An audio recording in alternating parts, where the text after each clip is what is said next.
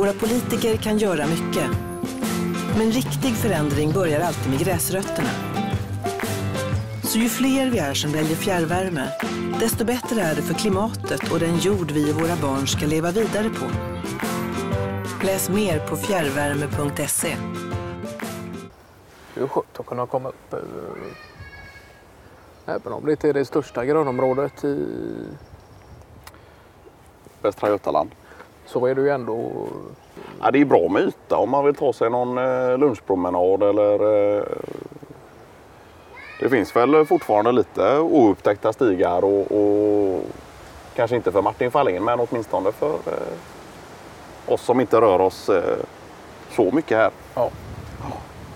Och sen har det blivit lite nyare bostäder längre bort i änden av... Ja det har det ja. Just det.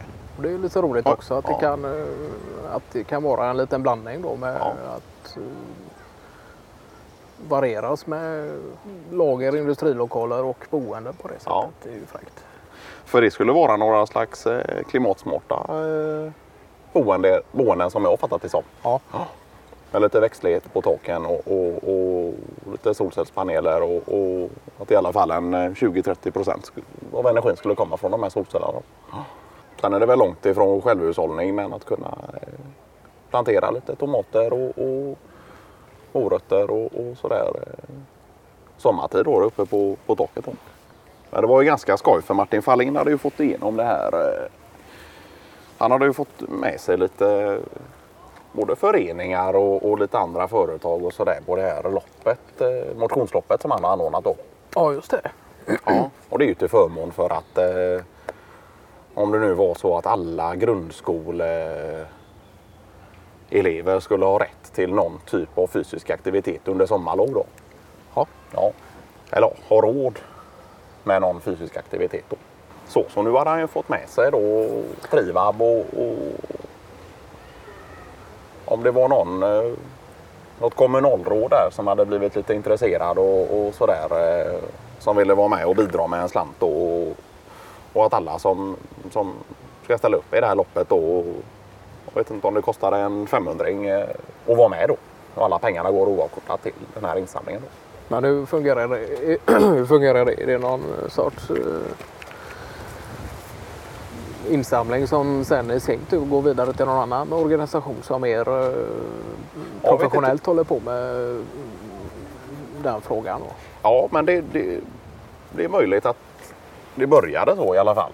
Sen är väl Martin Fahléns eh, mål då, det är väl att starta någon egen eh, bollskola och, och sådär. Eh, eller lite olika egna eh, aktiviteter och sådär då. Men det, det, det har han väl inte tid med just nu. Så, så som det ser ut nu så tror jag att det är att eh, pengarna slussas vidare då till organisationer som kan subventionera olika avgifter och, och, och sådär för ungdomar. Då. För det vet jag väl att eh, där var väl även Gingeryd eh, Ja, lite inblandad Ja. också. ja det var Var det inte han som ju något varit- förslag om att eh, vi skulle ha eh, just detta grönområde där vi sitter nu eh, ha någon sorts orienteringstävling med hela eh, längan då där företag kunde tävla mot varandra och, Ja, och man det. kunde gå ihop i grupper av tre och, och, och sådär då. Ja. Jo, men det var det ju. Jag vet inte hur långt gångna de planerna är, men, eh, ja, men han har ju kommit med många bra förslag då till eh, vad det skulle kunna vara just det här loppet. För eh, Fahlin det har ju varit, varit allt från eh, ena året har det varit att man ska cykla och någon gång var det gång och så löpning och, och Ja. sådana här rullskidor och lite allt möjligt då. Så det är ju lite skoj. Ja, det började väl och- det hela egentligen med någon brännbollsmatch. eh, Ja, för många år sedan. Ja. Ja. Ja. Jag tror att den första insamlingen var att eh, det var till någon fotbolls, eh, något fotbollslag där som han hade. Om det var så att han var lite insatt eller hade lirat där som grabb då. Ja. Då gick den första insamlingen till att alla alla barn som gick där då skulle ha, ha råd med ett par eh, regelrätta benskydd. Då. Så det var väl den första insamlingen och sen har ju detta blivit större och större då. Så det är ju, och nu riktar det sig mer åt organisationer och avgifter och hjälpa till med subventioner av dessa. Nej men det är ju kul och sen bortsett från, eller bortsett och bortsett. Eh, utanför det här intresset för att samla in pengar för olika eh, för ung, ung, ungdomars och barns eh, rättigheter till att idrotta under sommartid och sådant så har han ju också det här enorma miljöengagemanget då, som jag tror ändå man är nog ensam på Lemcon i alla fall och, och ha ett så pass eh, Stort engagemang, ja. eh, engagemang då.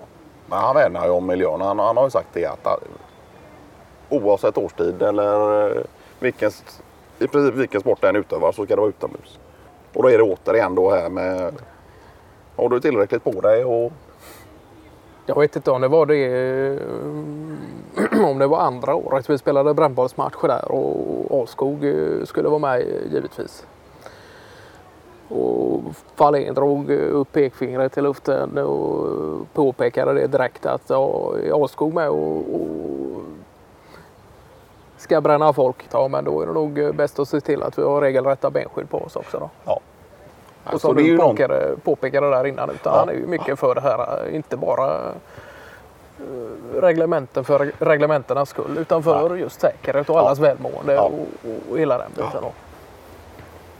Och det är ju mycket på grund av egna erfarenheter och skador han har dragit på sig under eh, aktiviteter och sportutövande. Och, och, Han håller ju på ganska sen tidig ålder, eh, även hon, han då. eh, Och råkade ut för hamstringsskador och liknande. då. ja, just det. Och det gjorde ju att han inte, eh, eller med tiden insåg det att det, det här är ingenting jag kan eh, hålla på med på professionell nivå på det sättet. Utan det här får jag se som en hobby och göra det när jag kan och klarar av det. Och så, nej men så, det, är ju- så man kan ju egentligen eh, tacka Fahléns hamstringsskada för att han är på Lemcon idag.